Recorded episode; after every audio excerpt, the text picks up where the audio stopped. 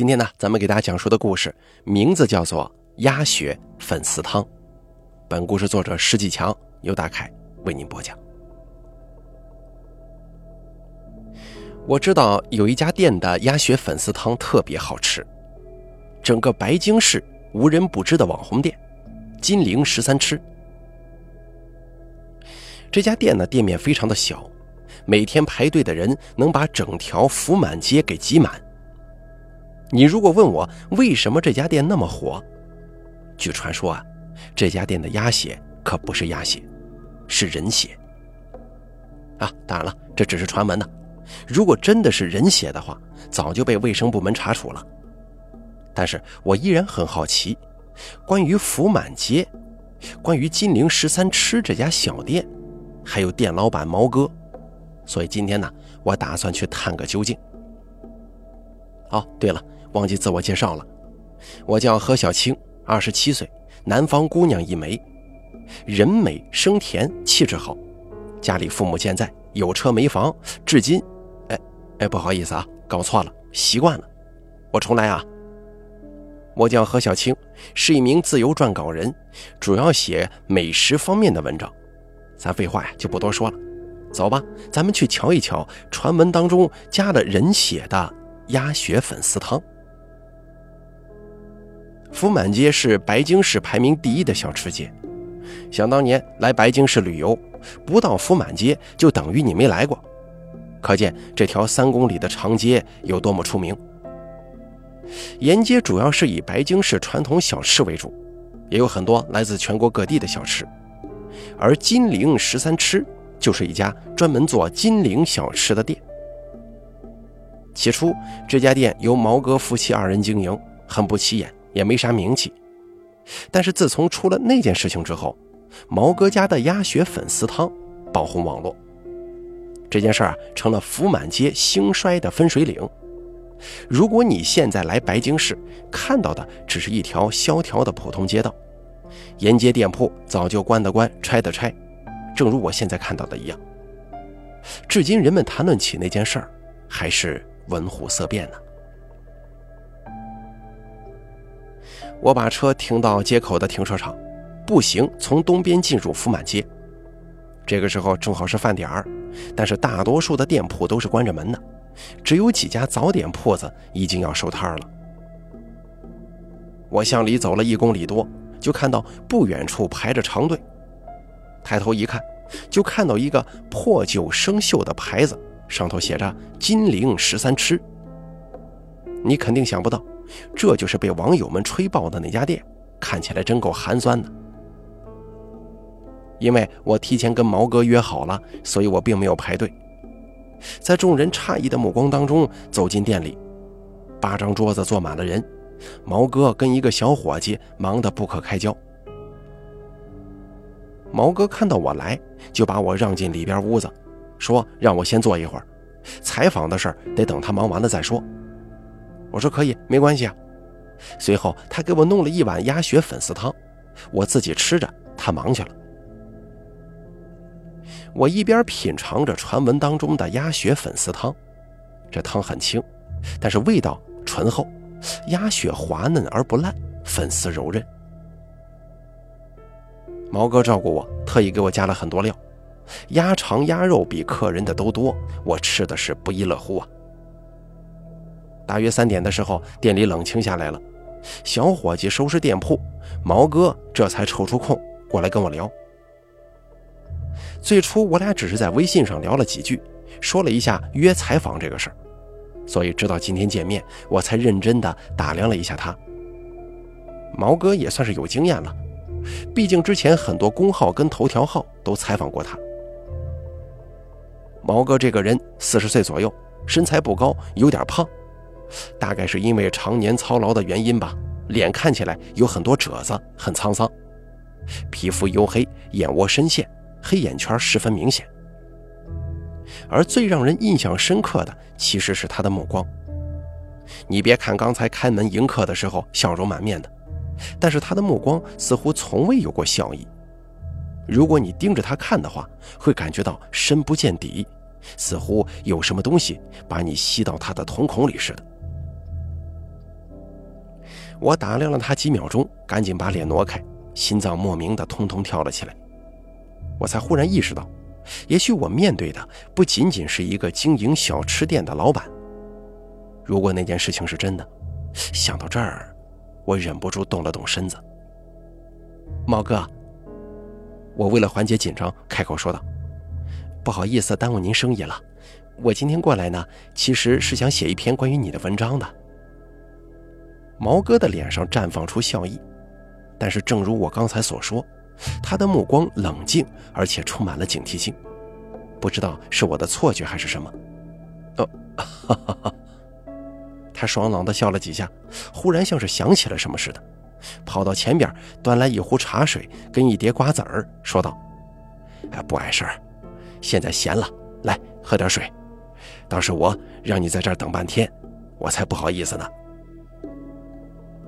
我们两个人互相客套几句，我看了一眼手机，快四点钟了，于是赶紧进入正题。毕竟关于那个传闻，不可不信呢。猫哥，那咱们开始吧。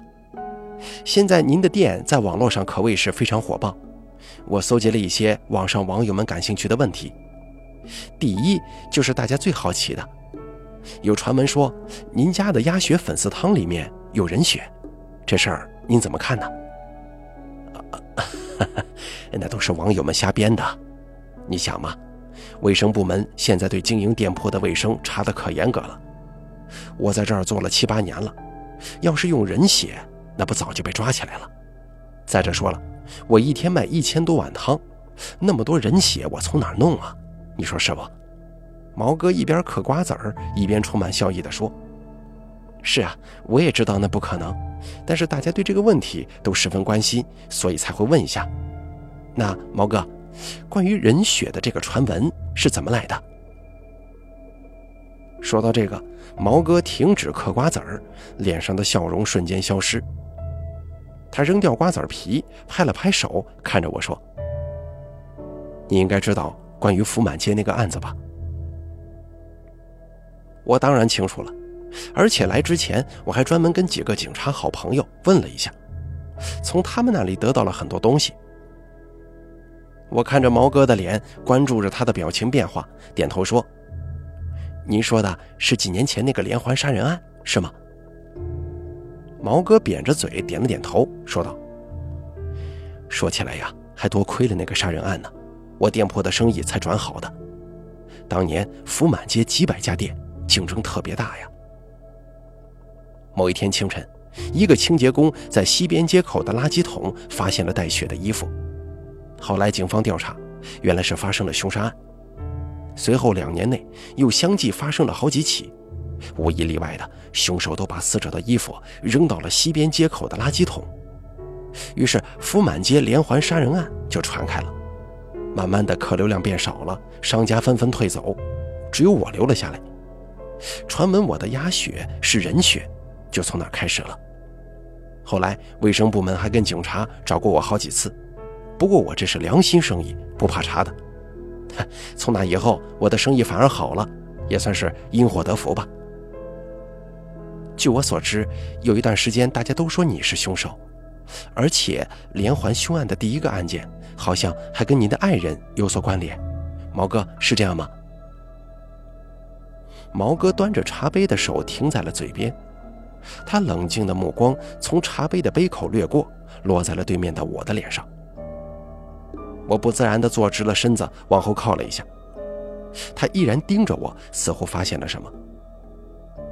不过很快，他嘴角上翘，露出了一个笑容，抿了一下滚烫的茶水，放下杯子，说道：“没错，你们做记者的果然很厉害，这么多年前的事儿还知道呢。”我我不是记者，我就是一个写小说的。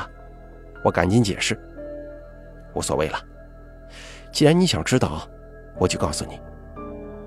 毛哥揉了一下鼻子，抓起瓜子儿，继续嗑着说：“事情是这样的。”毛哥话说到一半，听到外面的小伙计叫他，毛哥说了一声不好意思，就出去了。我坐在饭馆后头的这间小屋子里，后背沁出了一层细密的汗水。我长出一口气，环顾四周，角落放着一张单人床，床边有一张凳子，放着个相框，上面是毛哥跟毛嫂，中间站着他们的女儿毛小兰。毛小兰笑得很开心，一家三口也很温馨的样子。我正出神呢，毛哥走了进来，说道：“对不住啊，小王那小子毛手毛脚的，把鸭笼子打翻了，鸭子差点跑了。听说毛哥，你每天早上都去早市选鸭子是吗？”他看到我盯着那个相框出神，我赶紧把脸扭过来问，因为我确实可以听到后院传来嘎嘎嘎的鸭子声。听起来有很多。是啊，为了保证鸭血的品质，必须得挑好鸭子，这个都是我自己把关的，多少年的经验了。哦，对了，咱们接着刚才的聊，说到那个案子的事儿。他下意识地看了一眼我刚才盯着的相框，继续说：“那是五年前了，那会儿我媳妇跟我一起经营这家店，虽然没赚什么大钱，日子可还过得去。”有一天，他说不舒服，就回去休息了。我家当时就在后面那条街的小区里。大约四点多钟，店里生意闲了，我在清理鸭子。他给我打电话说邻居出事儿了，我赶紧回去一看，我们对门那家好像是发生了入室盗窃，他家的女的被杀了。我赶紧报了警，就这么个事儿。他说完之后站了起来，走到床边，把相框收了。还把凌乱的床铺整理了一下，不好意思啊，让您见笑了，咱们出去坐着吧。刚才收拾干净了，这会儿也没人。看来这间小屋子是毛哥平常睡觉的地方，没有窗户，只有屋顶的一个白炽灯，显得有些压抑。我点点头，笑着说：“没关系。”然后起身走到外面的店里。外头天色暗了下来。福满街开始变得冷清了，对面的店铺都关门了。毛哥走出来，重新换了一壶茶水。我接着问：“我听说当时嫂子嫌疑很大，还被拘留过呢。”他是第一个发现的，而且我两家又是对门，又没有别的人证，他嫌疑肯定大。不过当天晚上那家的男的在车库被杀了，最后警察怀疑可能是连环凶案。把我媳妇给放了。说到这儿，毛哥突然笑了，哈，看来你不是来采访鸭血粉丝汤的吧？啊啊，我这个人比较喜欢这些猎奇的故事。是啊，只是些故事而已嘛。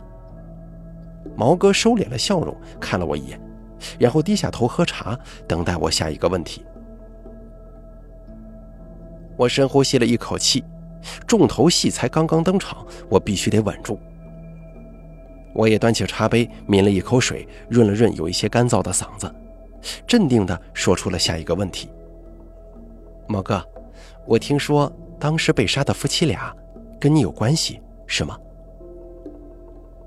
毛哥低着头，看着茶杯中的茶叶在热气下打着转他保持这个姿势好几秒钟，我看不到他的脸。过了一会儿，他吹了口气，把茶叶吹到一边，吸溜了一口，放下茶杯，看着我：“你果然是喜欢听故事啊。”“没错，那对夫妻的孩子跟我家小兰上同一个小学，而且还是同班同学呢。据我所知，在他们被杀前几天才刚刚搬到你们小区，是吗？”“是啊，当时我们也很惊喜，因为孩子都是同学，很快就熟悉起来了。”确实很是惊喜呀，而且确实也是因为你们的孩子是同班同学才惊喜的吧？毛哥低垂的目光猛地抬了起来，那种冷静的让人害怕的目光出现了。我的身子颤抖了一下，随即他猛地站了起来，说道：“你怎么回事？”然后他大跨步冲到外头，我长出一口气，心脏跳得很快，扭头一看。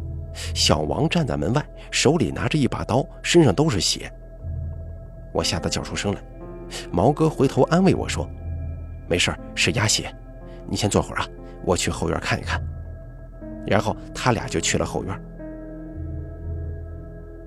我愣愣地盯着门外空空的街道，开始怀疑今天我到底应不应该过来。我已经触碰到了他敏感的神经，如果再继续下去的话，会不会出事儿？我正胡思乱想着，毛哥手里拿着毛巾，挽着袖子，擦着手进来了。这个臭小子可真是个废物呀！我告诉他好几回了，放鸭血不要一下子把头剁下来吗？他很生气，手还比划着，这样鸭子就死了，血流出来也不新鲜呢。你要在鸭脖子上轻轻地划开一道口子，让它的血一点一点地流在桶里，这样鸭子不会立即死掉，血液才新鲜呢。毛哥说完，把毛巾扔到一边，坐下来说：“你说，对不对呀？”这对不对？我哪知道啊！我心中嘀咕。他又问：“刚才聊到哪儿了？”我赶紧转移话题说：“现在嫂子去哪儿了？按理说生意好了，她怎么不跟你帮忙呢？”哦，她呀，回老家养鸭子去了。北方的鸭子不行，鸭血不好，有一股土腥味儿，所以我让他回老家养鸭子去了。我家的鸭血百分之八十都是从老家运来的，但是老家鸭子瘦小，鸭血少。所以得适当搭配一下北方的鸭血。经过这些年的调配，才有了现在鸭血粉丝汤的配方啊。原来是这样，我还以为只要是鸭血就行呢。看来每一行都很有学问呢。那可不，你别看简单，做起来其实很难的。毛哥一说到他的鸭血粉丝汤，头头是道，很自豪的样子。我琢磨了一会儿，开始把话题往刚才的事情上引。我也不知道自己哪里来的勇气揭开这一切。那小兰一定很幸福呀，每天可以吃到那么好吃的鸭血粉丝汤。提到毛哥的女儿毛小兰，毛哥的笑容渐渐褪去，冷静的目光似乎多了一丝柔和。没错，是柔和。毛哥叹了口气，然后又笑了。过了一会儿，才说：“你既然知道当年那对夫妻是被杀前几天才搬到我们家对门的，那你肯定也知道我家小兰早就走了这个事儿吧？”我咳嗽一声，下意识地往身后的店门口看了一眼，似乎在担心有什么人会突然跳出来。我也是听说的，但是具体死因不清楚啊。我们家小兰是被她同班的几个同学欺负的，这具体的我也不清楚。警察说是意外。发现小兰的时候，她躺在学校的花坛里，全身都是被殴打的伤痕。后来通过监控知道是几个小孩子干的，但是他们年龄太小啊，法律也没办法。我虽然丢了孩子，也理解其他家长的心情，所以也没有太过追究。他们赔了一些钱，就这么了了。毛哥说到这儿的时候，声音十分平静，目光也很平静。他整个人似乎真的像是在说一个别人家的故事，而不是自己的女儿。我看着他，他说完之后，我也没有很快的继续追问，而是沉静了一会儿，才又说：“后来那家男的死了之后，嫂子排除了嫌疑，而你的嫌疑又增加了。”是啊。不过没什么证据能够证明是我做的。我虽然恨，但是小兰已经不在了，杀了他们也没有意义啊。当天晚上，我一直在店里照顾生意。当时小王还没来，我媳妇儿又在派出所，店里就我一个，我忙的是不可开交，哪有时间跑到小区车库把他给杀了？没有意义吗？很多时候，生活就是由很多没有意义的事情所组成的。我看着他，继续问道：“确实啊，那件事做得太漂亮。除了车库里他车子前的血迹能够证明他可能是在车库被杀的之外，没有任何证据。关键，他的尸体至今都没有被找到，只是在福满街西边街口垃圾桶发现了他的衣服。也是从那个时候开始，福满街杀人案才传开的，对吗？没错，你了解的很清楚了。”我接着说，不仅如此，据说当天他的车五点进入车库之后再没出来过，而第二天是车库管理员发现他的车子有血迹才报的警。但是根据监控显示，你的车子晚上十点出入车库，可是据管理员说，很少看到你的车停在车库里啊。毛哥依然冷静，只不过眼神中的柔和消散了。那天我接我媳妇儿从派出所回来，小区里没有车位，所以我才把车开进了车库的。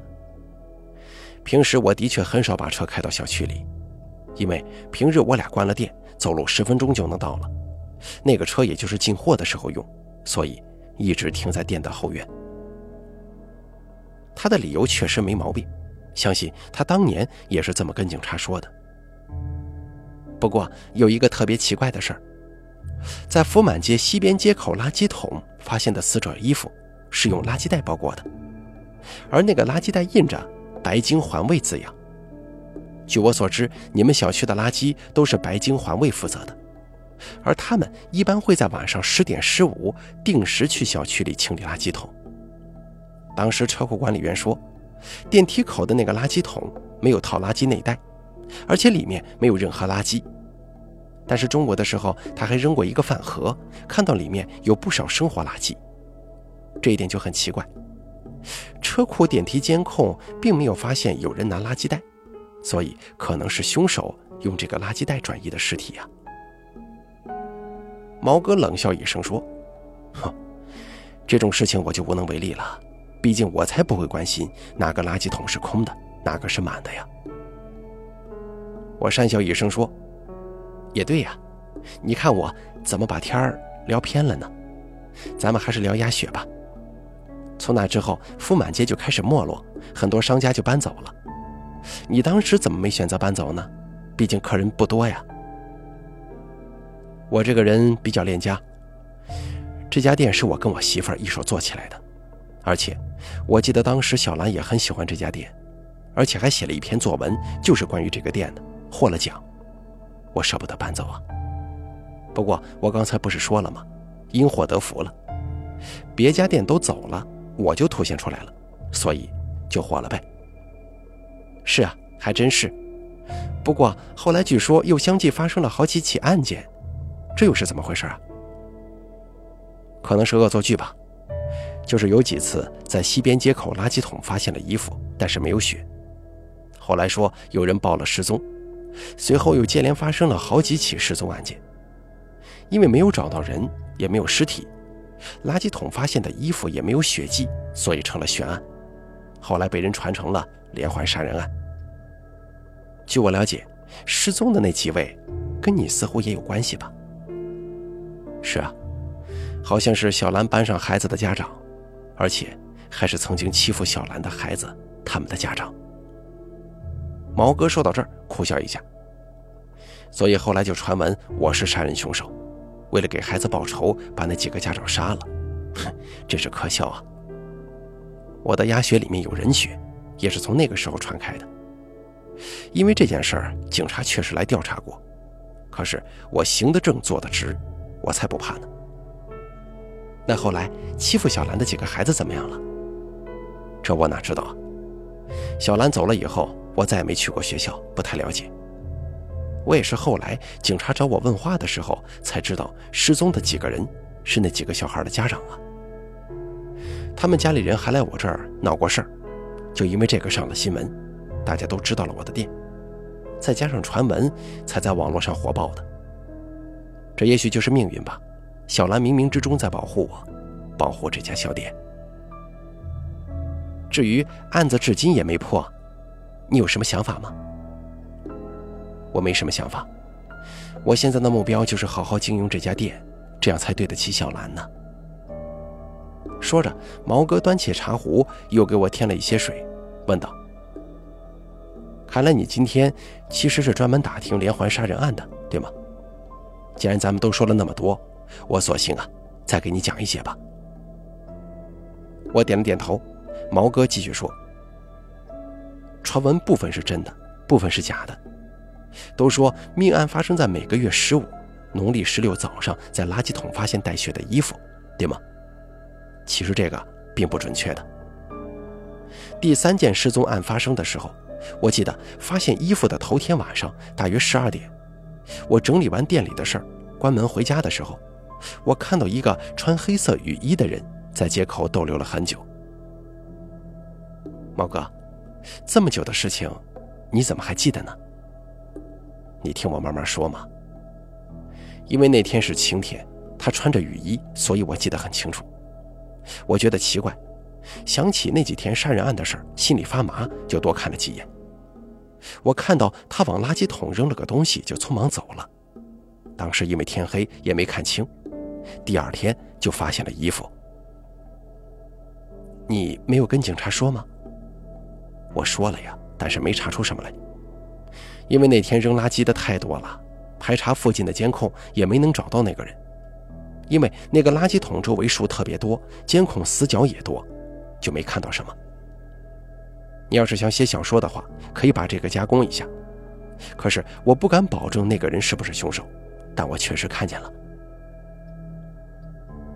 我思索着把这个记录下来，看了看时间，快九点钟了。我站起来向毛哥表达谢意，然后说一定会写一篇美食文章，再给他宣传一下。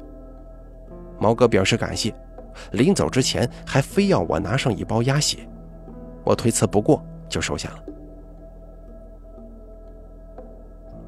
我离开金陵十三吃，朝着东边街口走。才九点钟，本应是夜生活开始的时间，可是福满街却死气沉沉，路上没有一个人。我心中有点紧张，不禁加快了脚步。可是走着走着，突然感觉身后有人。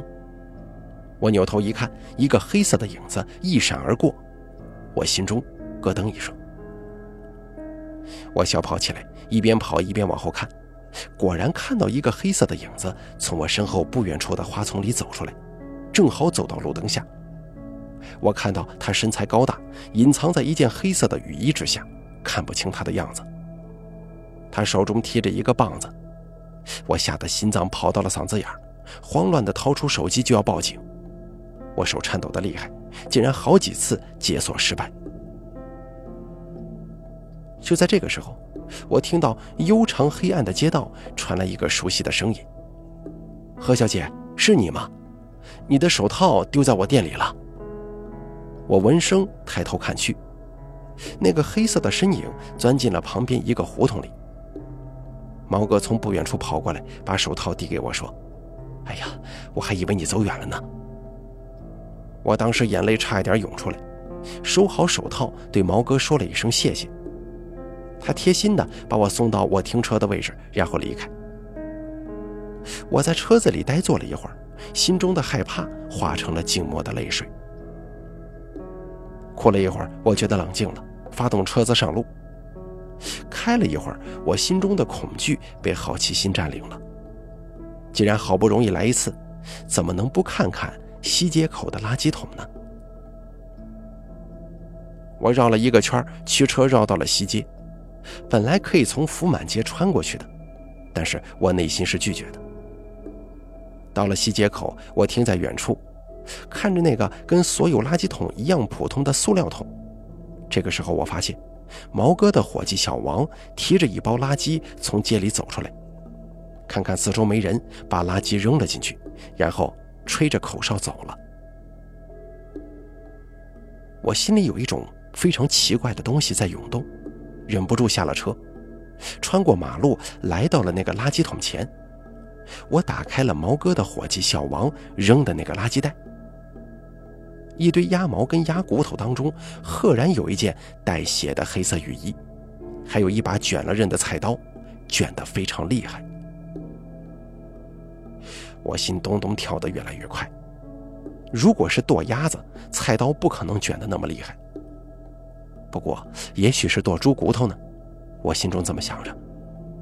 但是脑海当中冒出来的，却是那几个失踪但是找不到尸体的人。我脑袋嗡嗡响，过了好久，我才拖着身子回到了车子里，拿出手机拨打了报警电话。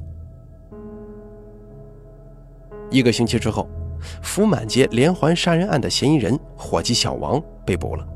随后，从他家里搜出了大量被害人的照片跟资料。虽然小王极力辩驳，可怎奈证据确凿。连环凶杀案结案一个月之后，福满街又开始热闹了。我再次来到金陵十三吃，门前客人寥寥，毛哥不在。我绕到后院，看到他正拿着一个盆喂鸭子。看到我之后，他一边撒着饲料，一边说：“你怎么过来了？等我一会儿啊。”我看着他把饲料盆放在地上，然后去洗手。我默默地看着那个盆。依稀看到饲料里有一块完整的指甲，我瞪大了双眼。我脑子嗡的一声，没错，毛哥说的一点都没错，他的鸭血是纯正的鸭血，怎么可能有人血呢？但是那些鸭子……我的脑袋飞速运转，开始回想整件事情所有凌乱的线索，一个惊人的结果闪过了我的脑海。我正准备转身离开，而这个时候，一个人漠然地出现在了我的身后。他的手搭上了我的肩膀，一片冰凉。好了，鸭血粉丝汤的故事咱们就说到这儿了。感谢您的收听，作者石继强由大凯为您播讲。